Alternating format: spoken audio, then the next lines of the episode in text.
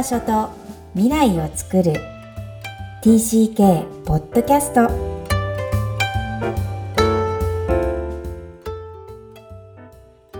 皆さんこんにちは。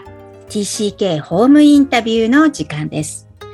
今日のお客様はごじゅうきゅうにんめ、通訳翻訳者、ショップオーナーでいらっしゃる成瀬優里さんです。こんにちは。こんにちは。よろしくお願いします。はい、お願いします。このポッドキャスト、幼少期、児童期、思春期を海外で過ごされたお客様においでいただき、ご自身の反省を語っていただいております。では、優里さん、えー、自己紹介を簡単にお願いいたします。えっと、成瀬優里と申します。えっと、アメリカで生まれて、えっと、そこから日本、イギリスで、えっと、今度は結婚した後に、えー、家族と一緒に、えー、とまたドバイ、そして南アフリカに、えー、と住んでいました、えーと。にせんじゅうきゅうねんに日本に戻ってきました。はい、ありがとうございます。と言いますと、じゃあ親に自身が連れて行かれたのはにかい。はい、そしてご自身今子育て中とさっき打ち合わせでおっしゃっていましたので、お子さんもにかい連れているということですね。そうですね。はい。わかりました。元 ティーシーケー で、現在 ティーシーケー を育てていらっしゃるお母さんでもあります、優里さん。では、まず最初にロサンゼルス生まれ、そしてろくさいまでアメリカ育ち、ご自身はその当時自分は、まあ、はっきり言って何人とか、そこにいる記憶も含めてありましたか？ま全く多分自分のその何人かっていうのは気にしたことが多分なくて、えっと、そうですね、多分日本に帰っ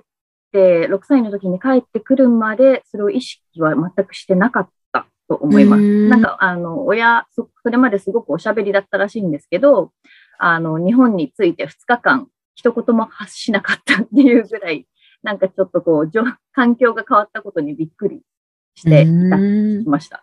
えー、かわいいアメリカの女の子が黙っちゃうわけですね。そうですね。えー、じゃあアメリカでは家庭の中では日本語なんですか？日本語、母、父と母とは多分日本語だったと思うんですけど、姉もにさいの時にアメリカに行っているので、うん、えー、と英語の方が強いので、姉とはずっと英語だったと思います。あ、そうなんだ。はい。じゃあ突如日本に行く。なんとなくは知ってたと思うんですけど、降り立ってふつかかん喋れないわけですから、どんな感覚なんでしょう？いや、全然その時の記憶がなくって、あの、日本の小学校に通い始めたぐらいから記憶があるので、うんうん、本当にこう到着した時の気持ちとかは全然思い出せないんですけど、想像するともおそらく、ね、なんかみんなが同じような見た目していて、みんなが日本語を話していてとか、何かこうそういう、あの、なんでしょうね、その環境の変化。ショックすぎるのかな。そうだったんだと思います。そうですね。でも、あの、小学校に入って、えっと、多分そのあぐらをかいたりとか、あ、ランドセル、そうですね。あとランドセルのしまい方が、みんなと逆方向に、特にまあだからあんまり考えずにしまっていたりとか、あの、学校からもらってきたプリントをそのままくちゃくちゃっとカバンの中に入れちゃうとか、こう、やっぱりちょっと周りとはまらない部分っていうのもやっぱりあって、それで、うん、そうですね、最初の頃はちょっとこう言われたりとかもあった記憶はあるんですけど、あの、多分親がうまく、その周りの友達のお母さんとかとお話ししてくれて、あの、うん、なんか特に気づいたらそういうのが全部なくなっていたので、あの、そうで、あの、後ほど母にそういう話をしたときに、何か言ったのっていう話をしたら、まあ、あの、特に何かこう、なんだろう、いじめられてるとかそういうことではなくって、多分その娘がみんなと違う行動をどうしてもしてしまう。っていうところを、背景を説明はしたって言っていたので、何かこう、うん、あの、理由があるんだっていうことを知って、もらっただけだよっていう話はしてましたね。なんかうーん、素晴らしい。お母さん、それなりに考えて、どこまで言っていいかとか、すごい親になってから分かりますよね。それ、どこまでフォローするかっていうのを悩まれたと思うんですが、なぜなら、当時、浜松に戻られた。はい。はい。土地柄、私も名古屋出身なのでよくわかるんですが、珍しい。学校では他に帰国生がいるんでしょうか？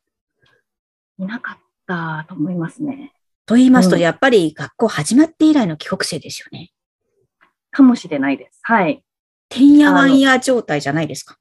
そうですね。日本語もあまり多分ちゃんと喋れてなかったと思うので、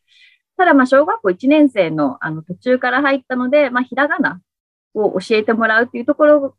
だと、そのスタート地点としてはそこまで差は、まあすごいあったと思うんですけど、あの、確かに。うん、なんかね、あの、低学年だったから、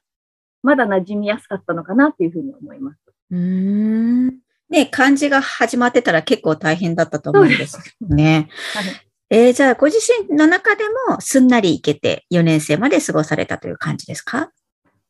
そうですね。うん。あのー、スムーズに行っていたっていう記憶はあるんですけど。おー。すごい。ご自身の適応力とお母さんの陰ながらの努力。なのか。はい。そして急遽また小よんで、今度はイギリス。当時のことを教えてください。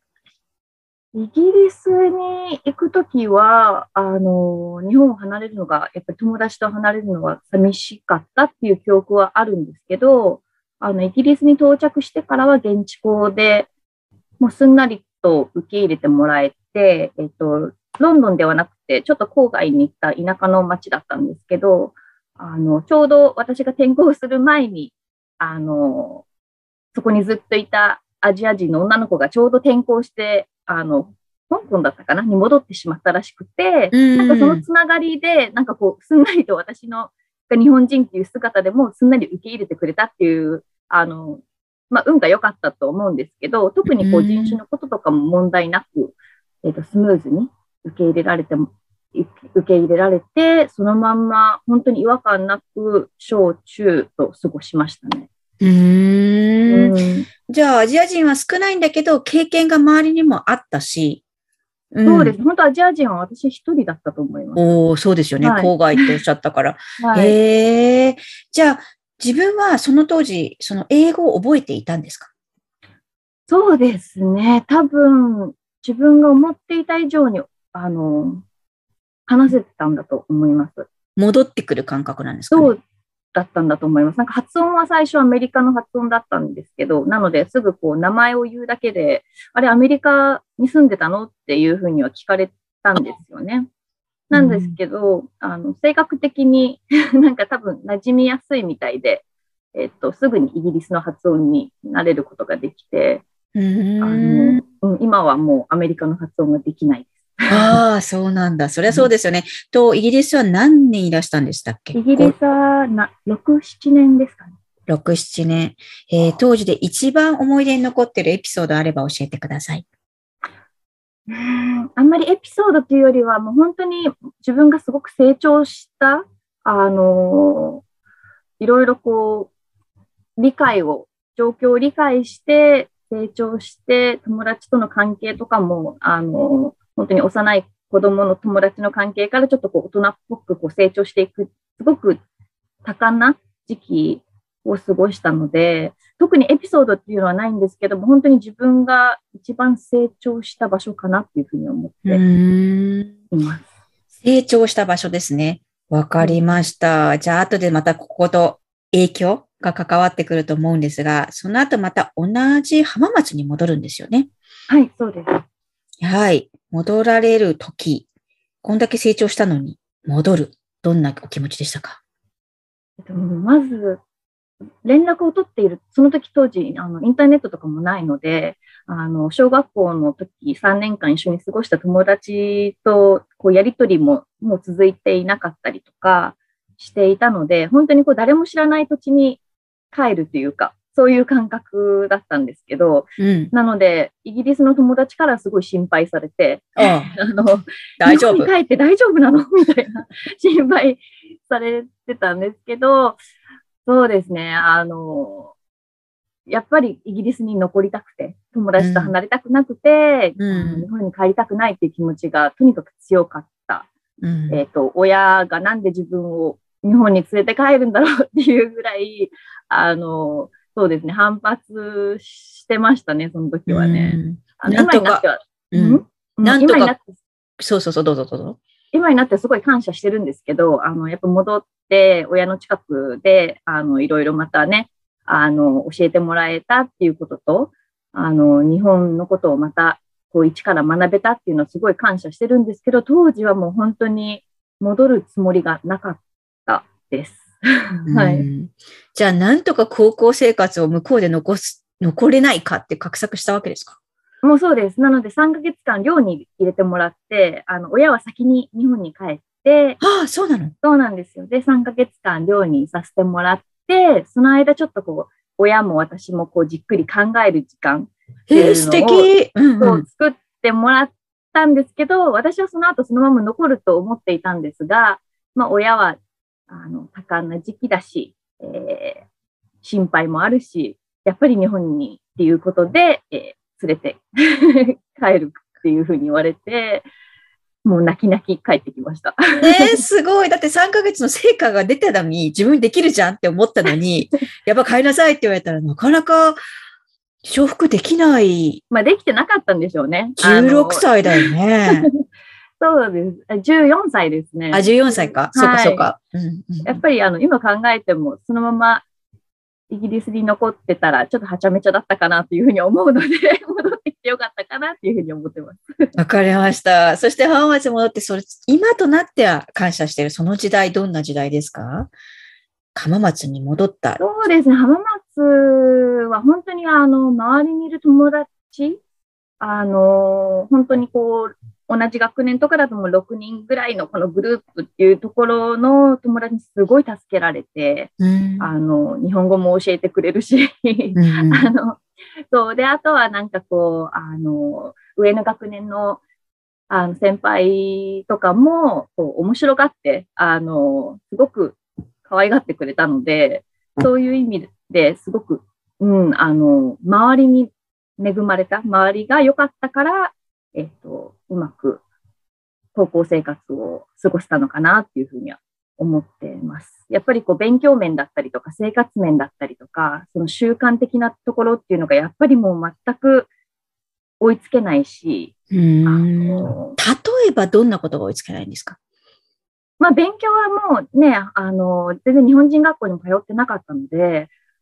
すごい遅れてるんですよね。あの、国語力ももちろんそうですし、算数、数学ですね。もう本当に全く遅れていますし、もうすべての教科がもうボロボロな状態。辛いじゃないですか、そういう時って。辛いんですけど、あの、そこはもう本当に学校も先生とかもすごくサポートしてくださって、多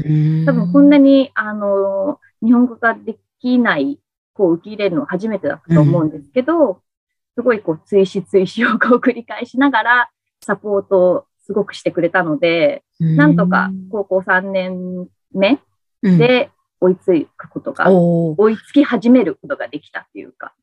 じゃあお聞きしたいのは、はい、この自分は多感な時に追試受けるじゃないですか。この追試は相手からのサポートだって思えてるんですか？そうですね。特にあのネガティブにあんまり捉えていなくて。うん、そこがすごい。うんまあ、できないのは当たり前だけど、できたいっていう、なんかこう、できるようになりたいっていう気持ちはあったし、あとは親ですね。あの、全くいい成績を求めてなかったので、親が。あの、テスト、初めてのこう中間テストの勉強も全くこう、勉強の仕方さえ分かっていないのを、こう、見守りながら、あの、まあ大丈夫なのっていう声はかけるものの、特にプレッシャーもなく、うん、なので本当に、あの、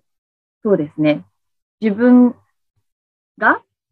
もっと点数取りたいから、うん、じゃあ頑張ろうぐらいの感覚でやってました。はい。お聞きしてるとポジティブですね。すごいな。ここで泣いちゃう子もいるわけなんですよ、本当。どうしたらこんな風にポジティブになれるんですかね？そうですね。うん、でももう本当に周りが優秀な子たちばっかりだったので、あの、全く追い、追い抜かそうなんて全然思ってなくて、うん、とにかくなんかこう、一学年ずつ上がっていこうっていう。そうそうそうそう。こう自分を見てるじゃないですか、ちゃんと。他者比較じゃなくて。そうですね。うん、でも本当それは、あの、まあ、親が、まあそうだったんだと思うんですけど、うん、素敵です。周りと比べることがなくて。本当にそうだもん。うん、そうですね。で、学校に行っても、まあ、ね、みんな、あの、どう思ってたのかはわからないんですけど、私が感じる、うん、あの、感じた中では、なんだろう、なんか勉強ができないからダメだよね、みたいな、そういう感覚は全く全くないんだ。なので、これ大事です。この自分の感じ方っていうのはすごいその後の生活に影響するので、うん、そうですね。うん、うん、もう本当にゼロからのスタートだったので、あのもう上に上がるのみっていう怖いものないぐらい。そうですね。下がりようがなかったので。はい。なるほど。その言葉すごい重いけど、すごく笑ってるけど、すごかったと思います。はい。それで大学、高三で追いついたっておっしゃってるから、大学はもう全く違和感なく過ごせてるわけですか？そうですね。大学で、あの、そうですね。親は高校も大、あ、まあ、そうですね。高校はインに行ったらっていうのと、あと大学は海外にやっぱり行ったらっていう風なあの提案もしてくれたんですけど、うんうん、あのやっぱり今高校さんねんかんすごい楽しかったんですけど、やっぱりすごく見失っ、自分を見失う部分もやっぱりこう、うん、あるんですか？そうですね。やっぱ感じ、そのなん、なんでしょう、その海外にいた時の自分と日本にこう適応していく自分っていうのがやっぱりこうすごく差を感じてはいたので、で、親もそれは感じていたので、やっぱり海外の方がいいんじゃないっていうふうに言ってくれたんですけど、なんかその時点で、なんだろう、あの、こう、二つの文化を比べるほど、日本のことを知らない自分がいるのに気づいて、うん、あの、そうなので、その、英語の、なんだろう、環境には入りたいんだけれども、あの、もっと日本のことを知ってからもう一回海外に行きたい。いうふうに思ったので、えっと、選んだ大学は、授業は英語で行う。けれども、日本にあるっていう、あの、大学を選んで、で、その中でも、あの、日本の文学とか、日本の歴史とか、日本の宗教とか、そういうところに、あの、こう、そういうことを学ばせてくれる、えっと、学科を選んで、えー、よねんかん過ごしました。ってことは逆に海外の友達、海外からも来てるわけですよね、その学科。そうですね、帰国子女がすごく多い学科だったので、あの感覚的には自分と似た感覚を持っているけれども、そうですね、でもなんかそこですごくあの一番衝撃を受けたのが、はい、あの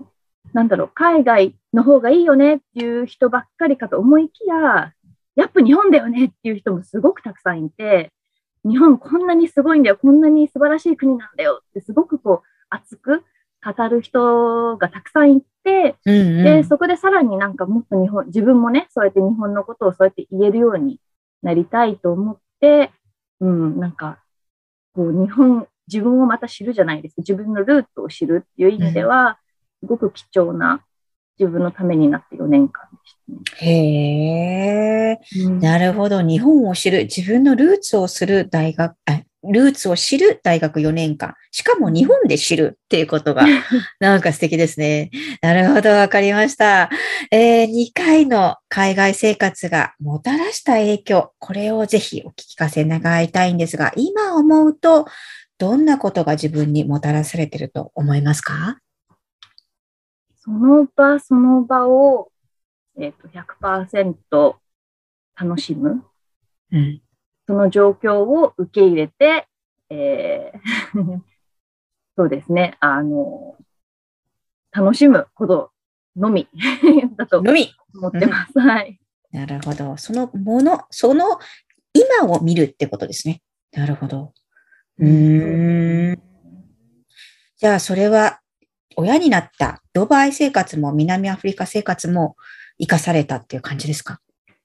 そうですね。なので、あの、自分の親もそうだったと思うんですけど、えーと、どこかの国、例えば日本を軸にして、その人生を考えて、その、そこに向けて、こう、海外に住んでても動くっていうような感覚ではなくて、あの、もしドバイにいたらドバイの生活を ひゃくパーセント 楽しむ。はい。あの、努力もする。で、他の南アフリカに行った時はもう南アフリカを体感してもらう。あの、うん、そこの生活をするっていう、はい、あの、なんでしょう。その場その場をちゃんとこう、大事にして、うん、行こうっていうスタンスで今もやっています。なので今日本にいるので、今は日本の生活をしっかりと、えっと、していこうねっていうふうに、あの、子供たちには、えー、教えているつもりです。えー、素敵です。これちょっとこのポッドキャストと皆さんにお聞きする違う質問をしてしまうかもしれないんですが、ご自身が ティーシーケー 帰国生でいた時と、親になってから自分の子供が帰国生なわけ、ティーシーケー なんですけど、その感覚の違いってありますか？えっと、多分数年前、子供を産んだばかりの時は、あの、どういうふうにして、こう、自分が抱えてきた、その、なんだろう、アイデンティティ的なところ、やっぱりこう苦しむところもやっぱあるので、自分探しっていうところを、うん、で今まではそれを子どもたちをどうやってそこから守っていくかっていう風なスタンスだったんですけど、あの今子どもたちがだいぶ成長してきて、今小学校ごねん生と中学校にねん生なんですけど、あのなんか彼らを見て今の自分を見てあの思うのが本当になんかこうあのそこまでそのなんだろう人生のこうサポートはしていけるけど、やっぱ選択するのは本人たちだなっていうふうにすごく思うので、はい、あの特になんだろうこうした方がいいよとかこういう学校行った方がいいよとかっていうのはあのもう本当結構その何でしょう彼らのやっぱそれぞれの性格があると思うので、うん、確かにそこをちょっとあの大事にしっかりと見ていきたいなっていうふうにこう彼らのその選択する強さっていうところにも任せたいなっていう。任せたい。うん。って今。なるほど。それがまあ信頼するってことだし、その場をまた楽しむってことの体現なのかなと思いました。ありがとうございます。はい。では、皆さんにもお聞きしている最後の質問をさせてください。Where is your home? えっと、家族がいる場所です。もう本当にいろんな今もあの様々な国にいるんですけど、あの、うん、家族がいればどこでも自分のホームになるなっていうふうに思ってます。わかりました。それは今も、えー、昔も今も変わらないっていう感じですね。そうですね。はい。うん、もうあの一つの場所ではないんだなっていうふうに思っています。うーん。今後もまたどこかに行かれる予定が可能性はあるんですか？今のところ特にないんですけど、あの、その時が来たら、それは、あの、うん、あの、家族と一緒に動きたいなというふうには思っています。ありがとうございます。さっき冒頭に、あの、お伝えしたショップオーナーでもある、このショップご紹介いただけますか？はい、えっと、南アフリカに子供たち、その家族で住んで、あの、よねんかん住んでたんですけど、さんねんかんか。で日本に帰国にねんはん前にしたんですけど、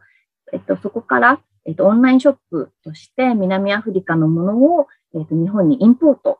して、うん、日本で、えっと、オンラインで、えっと、時々イベントをやったりしながら、えー、販売しています。はい、じゃあ当時になんかこうヒットする自分の心に惹かれた商品があるってことですね。そうですね。南アフリカはもう本当にあのーそれこそ虹の国と言われていて、いろんな文化、いろんな人種の人が、えっと、住んでいる、あの、もう本当いろんな歴史を抱えてなんですけど、今は本当にこういろんな人たちが交えて、あの、こう、それでいいんだよね、虹の国でいいっていうようなスタンスで、えっと、前に進んでいる国なので、なんかそこからすごくいろんな、あの、私も感情的にインスピレーションをもらって、で、なんかこう、そういうポジティブなエネルギーとか、あの、あと、おおらかな、うん、あの空気感っていうのを、にすごく助けられた部分もあるので、えっと、そういうのをこう反映する、そういうのをこう日本に持ってきてこう広められたらなっていうふうに思って、えー、と始めた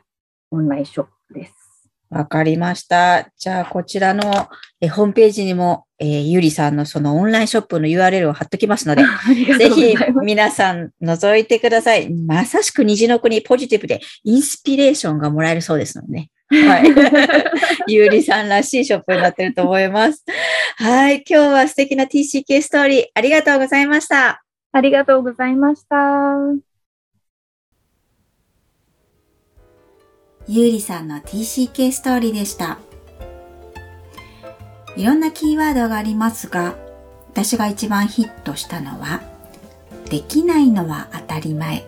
できるようになりたいという思いそれだけだったと語られたことです。高校時代のこの思い、できないのは当たり前。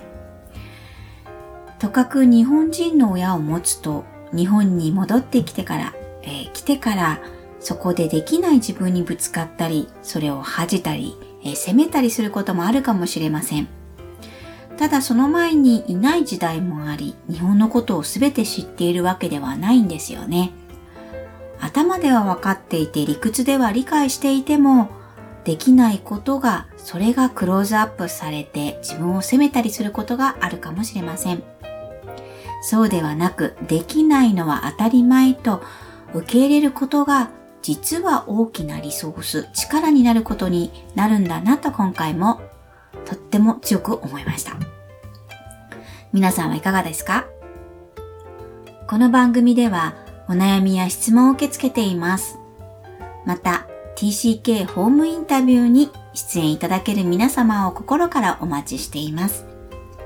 詳細は育ちネット多文化で検索して、ホームページよりアクセスください。さらに、ポッドキャストを確実にお届けするために、購読ボタンを押して登録をお願いいたします。